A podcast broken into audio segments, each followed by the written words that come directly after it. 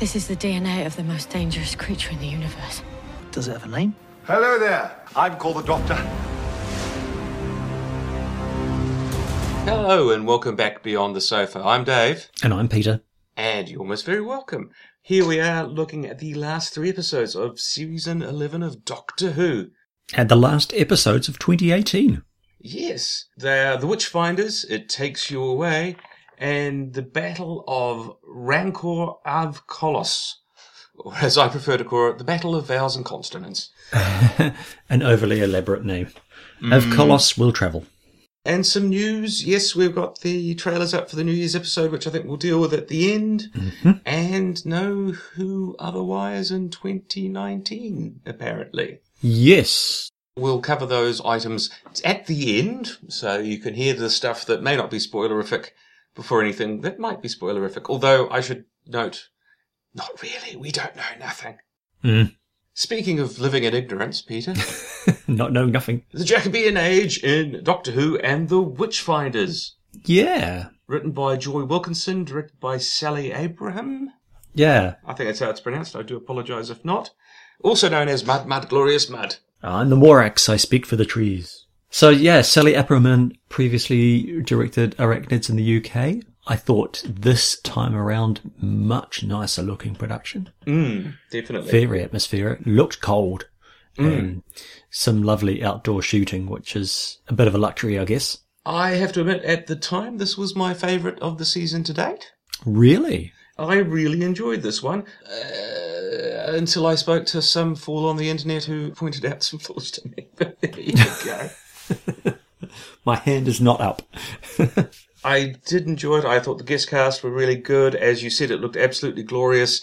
It was a nice rompy adventure. It was certainly a romp and probably the purest of the old school pseudo historicals Mm. in that we have a heroic, in some sense, historical figure. We have a historical setting with some alien or time traveling shenanigans thrown in to a different extent than say Rosa. Yes. There was the opportunity here to, despite the subject matter, just have a bit more fun with it. Mm, and mm. I think maybe that's the spirit in which it should really be taken. I think so. And as we tend to do when we review things, you can pick it all to bits. But hmm. I thought Tilly Steele was very good. Mistress Savage, oh, what a giveaway name. Is very also, also very good, maybe possibly a bit too plummy once you realise she's the villain, but it hmm. tr- treaded that nice line between erratic crackpot and almost believably devout. But I think the show really belongs to Alan Cumming, camping it up like a jamboree. Yeah, I, I, I really bold, interesting portrayal of, of James I. Such a significant figure in, in not just English history, but the history of the modern story. You know, patron to, to Shakespeare, you know, the uh, the creator of the modern English Bible. Yeah, his, his, his shadow casts long. And here he is vamping around the the English countryside, literally vamping with that mask. I did love. Oh, so your Ecto's gag. that was suitably funny. But also, there was there was a nice little confrontation with the Doctor. It did seem to be suitably deep, and there's suitable nuance there for Cummings and Whitaker to sort of test their acting chops a bit against each other. Hmm. The, the wheels only really fell off for me when the aliens showed up. Yeah, it's almost like sort of, you know, you reach this necessary point, and at that point, so often, you know, a story begins to turn, and, and we'll see this in an, in an upcoming episode as well. That the, the reveal is also the heel of the sock, as it were. Mm. To, I'm, I'm borrowing one of your metaphors, Dave. Well, I stole it from Terry Pratchett, but yeah. Okay, fair enough. You're going to steal, steal from the best. Yeah. Um, you either get to sort of knit everything together properly, or it unravels in an ungodly heap. it turns into a scarf, yes. yes. Well, it was you, you were the person I was talking to on the internet who said, uh, Oh dear. No, no, the comment you made was about shortly after the aliens turned out, and that's where the mansplaining starts. Yeah, that was my main issue with this uh, episode was I counted and I wasn't looking. I swear I wasn't looking. Three instances where just everything stopped while the doctor explained what was going on. Or in this case, uh, the Morax explained who they were, what they were doing there, what they wanted, and what they were going to do if they weren't stopped. And it was just sort of, really, we can't work this out for ourselves. You think this is necessary? So, It does seem to be a very you know, I, I mean this as nicely as possible. It's going to sound awful, but it's it's at a very simplified way of storytelling this season of Doctor Who. It has been not dumbed down, but bare boned a bit. I think We've discussed fair. it before, and Yeah. and p- part of that is you do have info dumps. Hmm. A- And sometimes they work, and sometimes they just stick out like sore thumbs. And the note I wrote is the doctor is mansplaining, and I don't know how to tell her she's wrong. Yeah, I, I got nothing, but I would agree that this year, being the reboot of the series, a simpler story, a more straightforward story is required as well. Certainly, you know, the latter days, even the mid days of the Moffat era, it took no prisoners, you know, and, and, and it had very little patience for the, for the casual viewer. Put a pin in that, and we'll we'll come back to that later because I think we'll we'll talk about the wider aspects of the season once we've looked at all the episodes, perhaps. but um, no, I, I thought the zombies were really cool. wasn't that impressed with the aliens.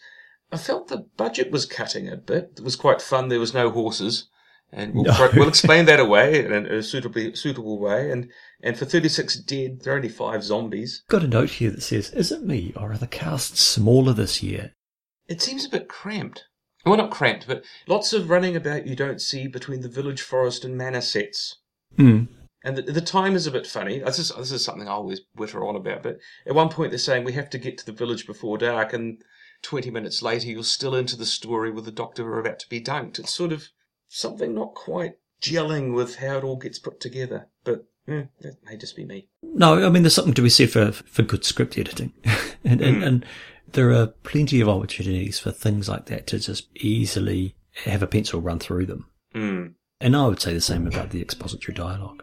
You know, there are opportunities to do this in a better way than having your principal on screen explaining it all. Or ex- explaining it all in five minute bursts over a 15 minute period. Yeah, yeah.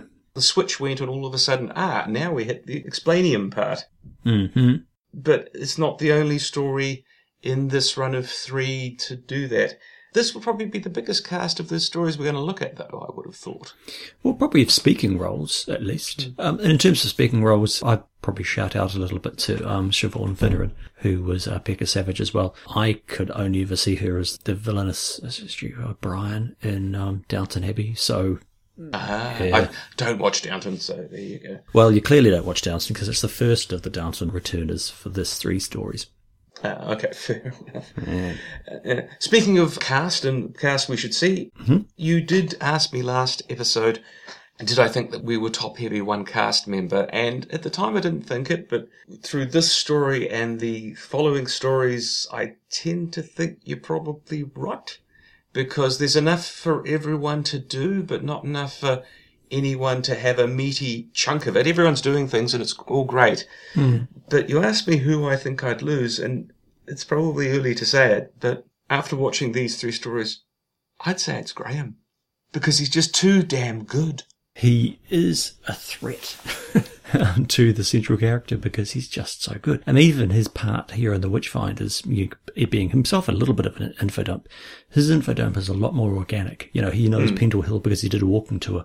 That's hmm. perfect. That's all you need to know. And, and you've, you've got an element of the man and you've got an element of a bit of local knowledge, which you could easily arrive at of a man hmm. of his age having some time to do a little bit of sort of amateur historical indulgence. He probably drove the tour bus. It's probably a busman's holiday. Yeah, well, you know, could have been one of those speaking drivers. But that worked. I, I did make a wee sort of note of, you know, Yaz does a wee bit of sort of police work, but Yeah. she doesn't really seem to get very much past the trainee police officer. Well, she does. Uh, well, actually, maybe we should just recut this into the end of the episode and talk about them later on. I did love Ryan specifically this episode uh, dealing with being the Nubian prince. I thought. Oh, that yeah, that was rather cool, actually. It was sort of, thanks, but no thanks. Very organically done. yeah. It's not you, it's me. And the aliens. eh, We were rather surprised. Uh, apparently, the, the faces of the aliens was actually a CG effect, but we'd been watching quite a bit of Face Off at home because the last series is playing on three, I think, in the weekends. And uh, we watched this, uh, you know, of a Saturday night, and uh, uh, the missus and I turned to one another and said, "Oh, okay, so they've been slipping the condoms under the mask to sort of, you know, inflate Oh, right. things." But no, it wasn't a practical effect, which sort of has me scratching my head a little bit actually, because so easily done. Well, it may be they did it and thought it needed a bit of zhuzhing up in post. Mm, I would beg to differ because the tentacles were not a great look. Mm, yes. And a shout out to Arthur C. Clarke, which is always fun. Well, that was nice, and a shout out to Quentin Tarantino, of course. Mm, true. Well, not and not the first first sort of Cinematic. Graham's cinematic uh, tendencies. Uh, again, Graham had all the best quips, I think, in the episode with the, the flat team structure and the holly not holly tree and the, the Tarantino line.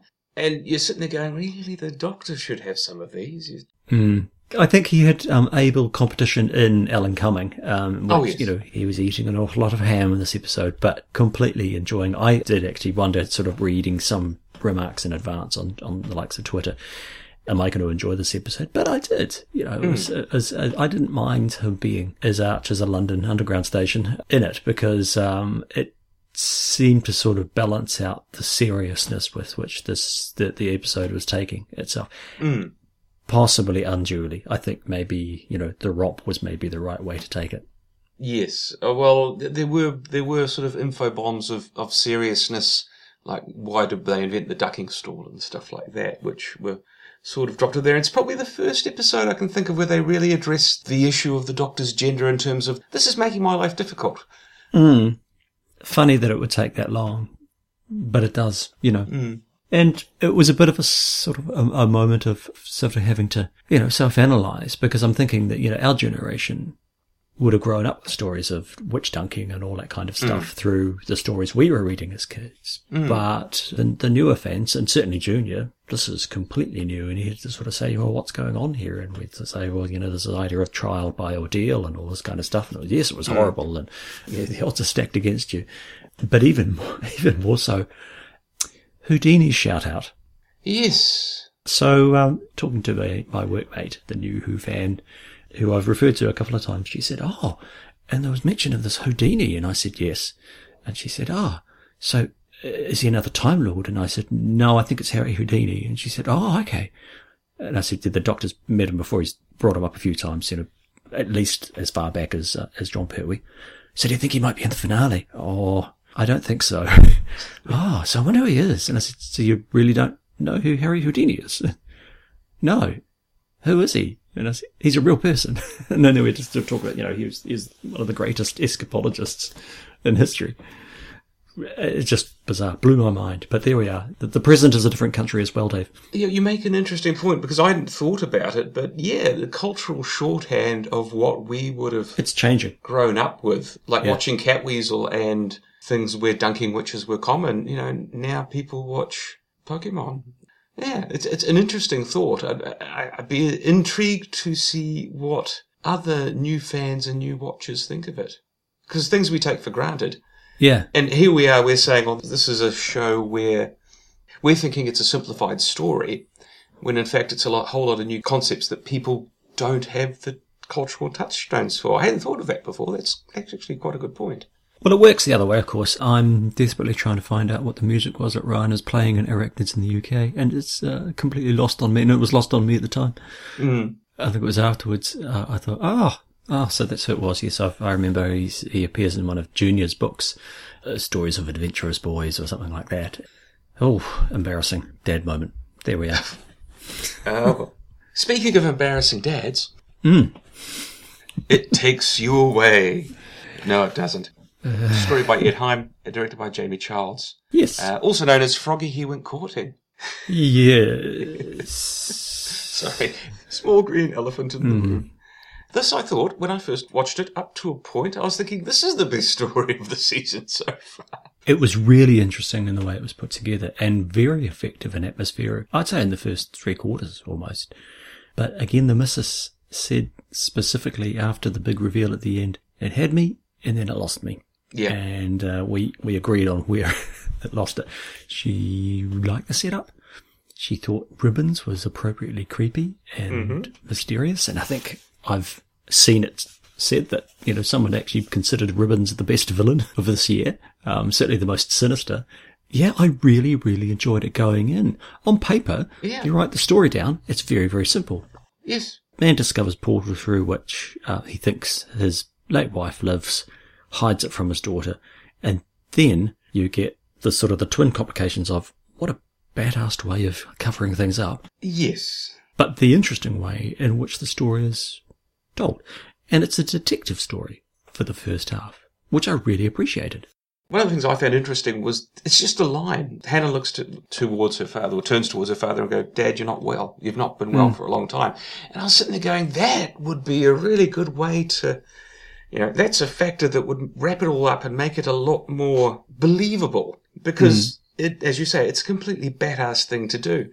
He did it in a day. Where did he get all the wood from? Oh, he's in a forest. but but the, the extra locks for the doors and stuff. And yeah.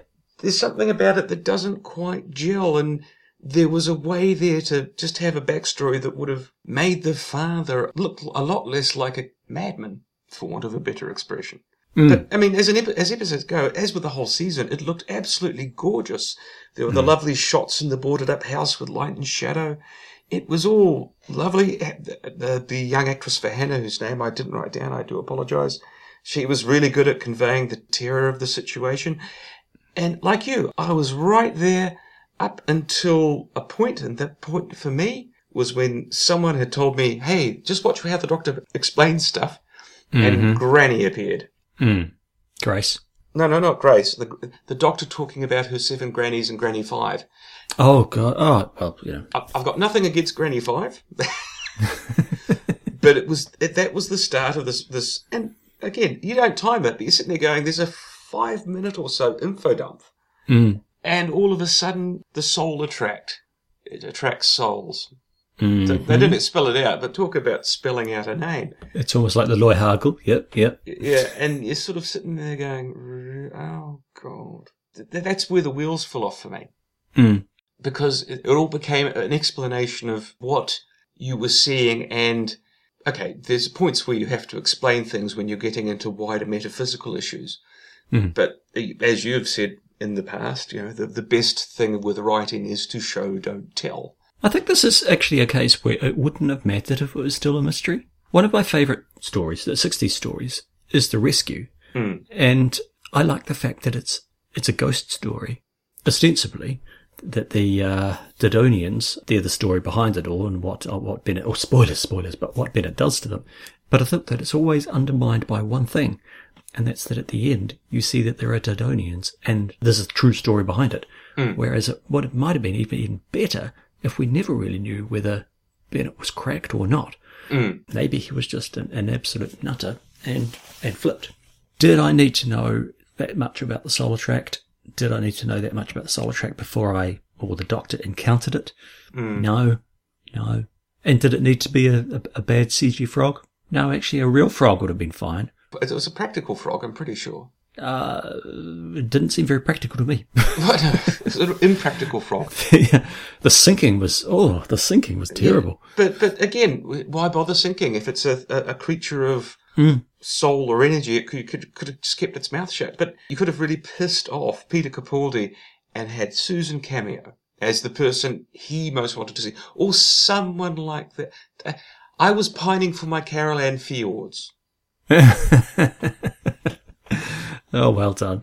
See, I don't even think it needed to be someone who was significant to the Doctor, because by that time the game was up, and appearing as a talking frog wouldn't have won the Doctor over anymore anyway, because the Doctor probably would have talked to the Solitract if it was a comb. It was a bit of weirdness for the sake of weirdness. No, no, no. I would argue that if if if it was the Doctor talking to a room or uh, inanimate object, a chair, you know, that would have been a weirdness.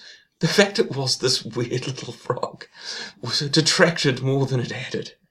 You know, it wasn't weird; it was just painful. I thought. Oh, well, I, I, I don't mind. I don't mind a frog because it's sort of quite folkloric, and there, there is an hmm. element of sort of you know the dark fairy tale in it. It's the cottage in the woods. It's the mysterious monster that you can't see.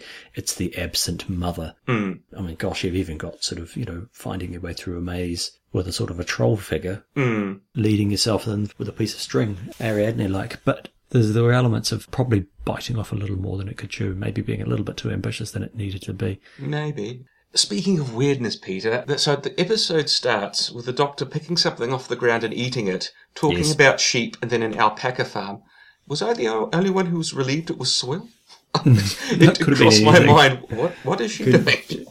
Junior was saying, "Oh, what's she eating?" And I said, oh, "I think it's a leaf. It's crunchy." Uh, no, apparently it's soil. Could have, been, could have been worse with all the wild animals. yeah, don't eat the licorice balls. But I'm, I'm sure someone is looking forward to uh, fan editing the Black Sheep into Doctor Who and the Woolly Rebellion. Woolly Rebellion. Yeah, yeah. Well, it's just a matter of time, Dave. It's just a matter of time. A Shaggy Frog story. There you go. Again, weird moments. The reverse the polarity from Yaz. Hmm. So, nice police training from Yaz earlier. Reverse the polarity from Yaz. Nah. What's a portal from Yez? Uh, Well, it's a portal. It's a, it's a door.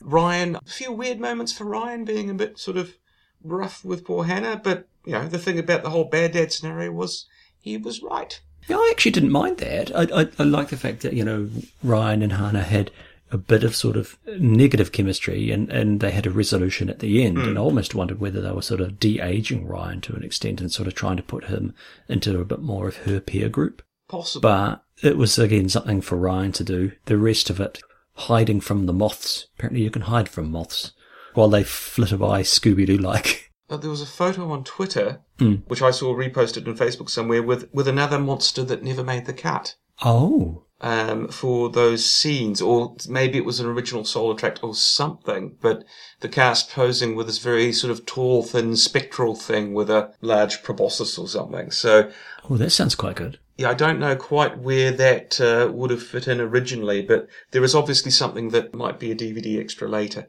The story will tell. And uh, speaking of pickle sandwiches, Graham, cheese and pickled sarnies. He's the gift that keeps giving. Of course, perfectly sensible thing. It should have been Jelly Babies. It should have been Jelly Babies. He's stealing everyone's thunder from under them. But that, again, that's it. He's just too capable. Well, his scenes with Grace, they were both acting the pants off everyone else again. Yeah, yeah. Lovely, lovely scene. I guess in a way it was sort of, sort of supposed to sort of set things up for the episode after that. But nice payoff for the granddad thing. I thought that was going to be a tearful farewell granddad. I was, I was actually quite pleasantly surprised that they were sort of building that bonding up, but maybe they could have done it a bit earlier and sort of it made it sort of play out a bit longer. But I don't know. uh, actually, with those ingredients, I think it probably would have been perfectly fine as a series finale. Given that the series finale that we're about to come to was no great big build up. If you're just going to have, you know, the series last episode, uh, it'd be another episode. You know, gripes aside, this would have been a pretty decent one. It would have. I mean, again, it was just the execution of the end that let it down for me. Up until that point, I was saying this is one of the best episodes of this season. But uh, we've come to it. Shall we talk about the finale? The Battle of Vowels and Consonants by Chris Chibnall and and I haven't written down who it was directed by. Oops. Ah, Jamie Childs again. AKA the Pirated Planet. because Yes, quite obvious. I think the, the title completely unnecessary. There was no battle. I mean, yes, there were shooty things and shooting, but there was no battle. it, it takes you away. I mean, uh, I, I, the first thing I wrote in my notes was, no, it doesn't. Kablam. You know, the titles of this season have been a bit, not misleading, but not essentially that descriptive. They've had a bit of a quirkiness to them. But I always remember when I was a kid, there was a writer came to our school to give us a talk. And I can't remember who the lady was, but she was very dismissive of science fiction because she said, "Oh no, it's just just stories with people with silly names." And I didn't take to that. I thought, no, I'm a big fan of science fiction. And, and throughout all of New Who, I remember things like things like Raxacoricofallapatorius and mm-hmm. the Holyhedrodrassic Mac- Maxarodenfo and that type of thing. Bannakaffalatta.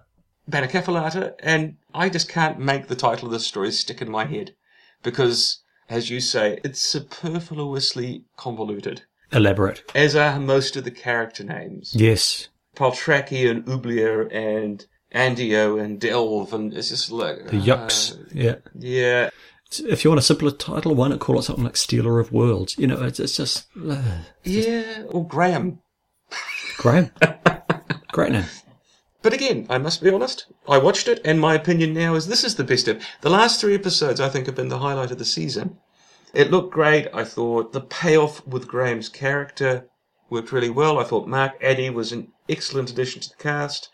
I even thought Tim Shaw was far more menacing. So yeah, I thought it was good, but I'm watching it in terms of someone who'd be watching it with their kids and with the family, rather than a fan who'd be going, the doctors have met people like this. What about Castrovalva? Hmm. Yeah, yeah, stuff like that. So you sort of find yourself taking it on its own terms or taking it on the terms of a new generation fan who doesn't have that baggage of 27 years of, yeah. Well, I think we have to. I have a theory about the season, which we'll get to at the end. But I think the problem with I've had is I'm looking at and comparing it to what's gone before, Yeah. and going, oh well. mm. There are people who go, oh, it wasn't particularly an epic end. It doesn't need to be an epic end. It just needs to be a nice, nice, good story, leave you on a positive note. And let's be really truthfully honest. While it's the end of the season, the real last episode's in three weeks. No. No? I disagree. No? Oh, please do. I think, I think this is the end of, of, of the series and the New Year's special has to stand alone. There's no sense of building up to the next episode. There's no cliffhanger. As much as you have stepping on points for the series, hmm. you have stepping off points. And I think this is as good a stepping off point as any other.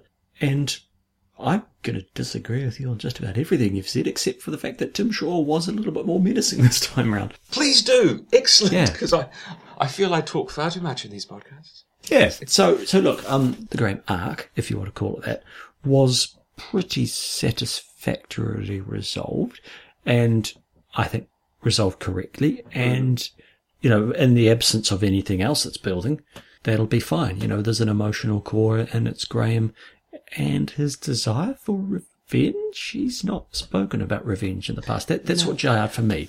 No, I, it I, I didn't agree with that. seem to Yes. come from anywhere. He just sort of takes the doctor inside and says, "I'm going to kill him," which is I, I, all this time. I believe that Graham is is already the better man. Uh, mean, it's a really nice speech by the doctor to say, you know, be the better guy, but he already is. Did- but she didn't. Ryan was the one who said that. That's oh the. my god, the- that's yeah. Well, of course, she says if you know if, if you do that, you're this, out. You're out. Yeah. Yeah, but I, well, I have, a, I have a theory. Put a pin I have a theory about that. I did make the note that the Graham arc and the resolution of the Graham arc. I agree. It was not particularly well built up to to this point, but what sold it was the performance. Yeah, but I think you know the setup is forced. Hmm. Yes, no, I'd, I'd, I'd agree with that, but I just enjoyed watching it as someone new, perhaps. I, I enjoyed watching it and tried take it on the episode's face value, as you said before. Well, it was nice seeing, you know, Bradley Walsh doing things with it. Mm. He lurks to the side. You can see him sort of sizing things up. Mm. Do I do it now? You know, doing some calculations, thinking about what his options are and, mm. and, and trying to find his moment. I thought Mark Addy was interesting until he regained his memory and then, It became this week's info dump. uh, well, there, he was basically there just to sort of keep Yaz company. Oh, the, oh, these wonderful glass spheres. What are these? Oh, I remember now. Yeah, you spend all the time looking at the glass figures, You don't notice the guy hanging on the wall behind you. Mm-hmm. I thought that was dead weird. That's your other Downton Abbey alumnus, by the way, is the elder Oh, okay. of the two. It's Phyllis Logan. Mrs. Hughes, No, one of the leads. Yeah, great. apart from the Graham thing, it was a fairly average episode, I thought. Mm-hmm.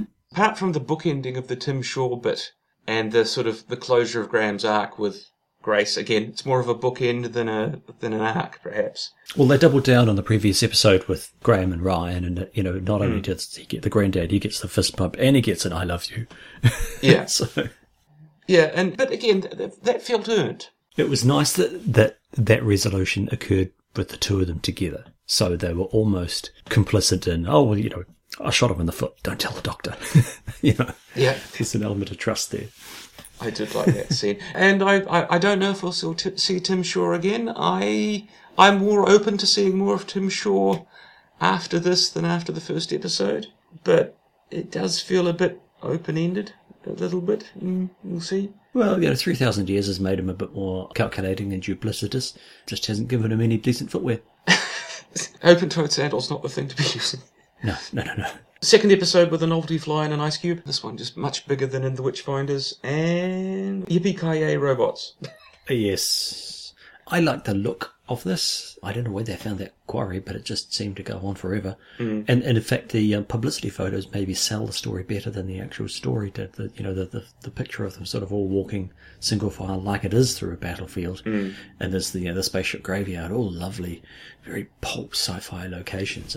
We've just recently joined a Twitter group, Dave, um, through Sofageddon, which is a, uh. Oh, a, a a 70s sci-fi art thread, and um, I'm getting a great. I was getting a great murky Chris Foss vibe from that hanging spaceship. Others have compared it to the Arrival. Have you seen the Arrival? This is my week for not seeing anything, unfortunately. Hmm. Season yes. two and three of The Avengers this month, but that's about it. Yeah, it was really nice looking. And then the inside, nice use of light. You know, Jamie Child's very capable director and it's a good, safe pair of hands. So, yeah, that was good. But, uh, I don't know. I think, given that we're at this last episode, you know, I went into this series thinking I don't think I'm going to mind the fact that there's no big arc and no big resolution, but I, I miss it. You know, it doesn't have to be the fate of the universe at stake, but what was at stake? Well, I've made a note. It's been a season of episodes four and five. Actually, my note for this was um, uh, he's finally cracked it. Chibnall has delivered the mid-season cliffhanger. Yes, it feels like that, doesn't it? The whole season's been like a mid-season episode, which is usually written by Chris Chibnall or Mark Gatiss, Yeah. where the story just has to keep on rolling until mm-hmm. the next arc episode. And maybe that's why I'm saying I need to watch it as someone who's just coming at it fresh and who's not used to that rhythm in the season. But all the stories in the season just seem to have a bit of a yep, and more interesting stuff will happen next week. Yeah, that'll do. That'll do. That'll do. initially I wrote Prozac, but I, I, that's a, it's all it's all generally good. It's all it looks lovely. The guest cast do well. Everything seems great, but it's all very workmanlike and traditional. There's no peaks of massively fanish fist pump episodes. But conversely, hmm. there's no oh god I hated that I'm not watching this show again episodes. It's sort of been this sort of mid zone consistently throughout. And again, as long as everyone watching it's happy, that's good. It's just I find it really strange. It's a tepid bath. Mm. Hey, so we didn't talk about the Doctor in this episode. Well, it was something I heard on the Doctor Who show. Generally, this year I've avoided other podcasts, and I see comments on Facebook. But you recommended having a listen to a couple of their episodes. Absolutely. Yeah. Links in the show notes. And one of the comments they made, and I think they're actually right, was, was someone actually asked when they wrote in, did anyone know who the new Doctor was when these stories were being written? Because hmm. I no, I've seen it also. Other people have said it on on Facebook and groups. It it just feels like she's pretending she's Matt Smith or David Tennant. Well, not pretending, but I get a strong Tennant vibe off her. The flared nostrils and wide eyes, definitely. but I think it's it's not because that's what she's deliberately doing, but because it's the first season of a new Doctor, and so it- it's written as a cipher Doctor almost, and the cipher Doctors for New Who are Smith and Tennant. So hmm. sh I, I just get this feeling that Whittaker hasn't had the chance to make the role her own yet, perhaps, and there are glimpses of it in there, like right at the end, the last scene where the doctor turns and talks about, you know, just got to keep travelling and look with hope and smiles, and you just go, that's Whittaker's doctor. I know we've I've complained repeatedly about not feeling that she's grounded or she's too erratic or what have you, but windmilling arms and running around babbling, that was hmm. Tennant and Smith's shtick. Hmm. And it just rang so true that she's not a cipher, but she's just a bit generic and hasn't had the chance to quite make the role her own and have her mettle tested. And it's interesting because the character of Graham is having his mettle tested, and I think that's why he's blooming. True. Very true. I mean, Yaz has one episode where everything she thinks she knows is tested dramatically, but, you know, her family history is put under the microscope. A week afterwards, there's no, there's no repercussion. It's just sort of back to the reset. And Ryan, Ryan is defined by his relationship with Graham almost. I mean, I like Ryan, but it's the Ryan Graham dynamic. Graham straight man. Yeah. And he is, apart from occasional police procedurals, it's not the fault of the character or the actor. It's the fault of the, the fact that maybe, yeah, three is too many. Mm. And she becomes the straight woman to the doctor, but because the doctor's not as dynamic as Graham, she doesn't have the rebound that Ryan gets. Mm. Yeah, it's very interesting.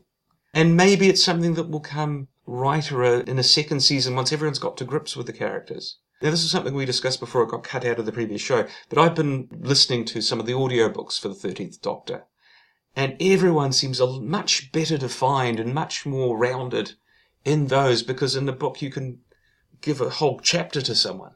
And the hmm. doctor can can have an argument and the writer has to think about how this new doctor will react and you can put it in your head. And it just seems i don't know seems a lot better formed i've found. Whereas everything here has just been a bit, I don't want to say by the numbers, because it's all been good, but it's been safely good, for want of a better expression. I find sort of shades of what Terrance Dicks's quote about, you know, you don't have to write a doctor, you just write the doctor, and everything else falls into place. This is what happens when you just write the doctor. Yeah, and especially when the first female doctor, maybe there should be a new trail there. I can see the logic of saying, well, we make it the same as the old doctor and the character is continuous regardless of gender. But it just seems a little directionless. Mm. I wonder how you do that. My thought, just as you were saying that as well, you know, you've got another female in the TARDIS. What's their relationship as to women? But then I come back to my thought, which is ever since the casting, which is the Doctor is the Doctor. Not hmm. in the Terrance Dicks way, but the Doctor is the Doctor. You can't necessarily regenerate the Doctor without an acknowledgement of what the Doctor was before that regeneration. Oh, yes, but in the past, each actor, hmm. gender non-specific, has brought their own thing to the role. Yep. But, but what I'm saying is, even though you have a new doctor, it's never a brand new doctor. Somewhere in the writing, somewhere in the story, somewhere in the look, somewhere in the mood, there's the ghost of a predecessor in there. Yeah, but by that token, you could be channeling a bit of Hartnell, a bit of Pertwee, a bit of Capaldi, you know, even a bit of Colin Baker, and you'd have a strong, empowering, trailblazing female lead like Cathy Gale or Emma Peel. You don't just have to regurgitate the dotty scientist, mad woman in a box thing. There was the Sticky Howlett cartoon where they were talking about Colin Baker taking over. Hmm.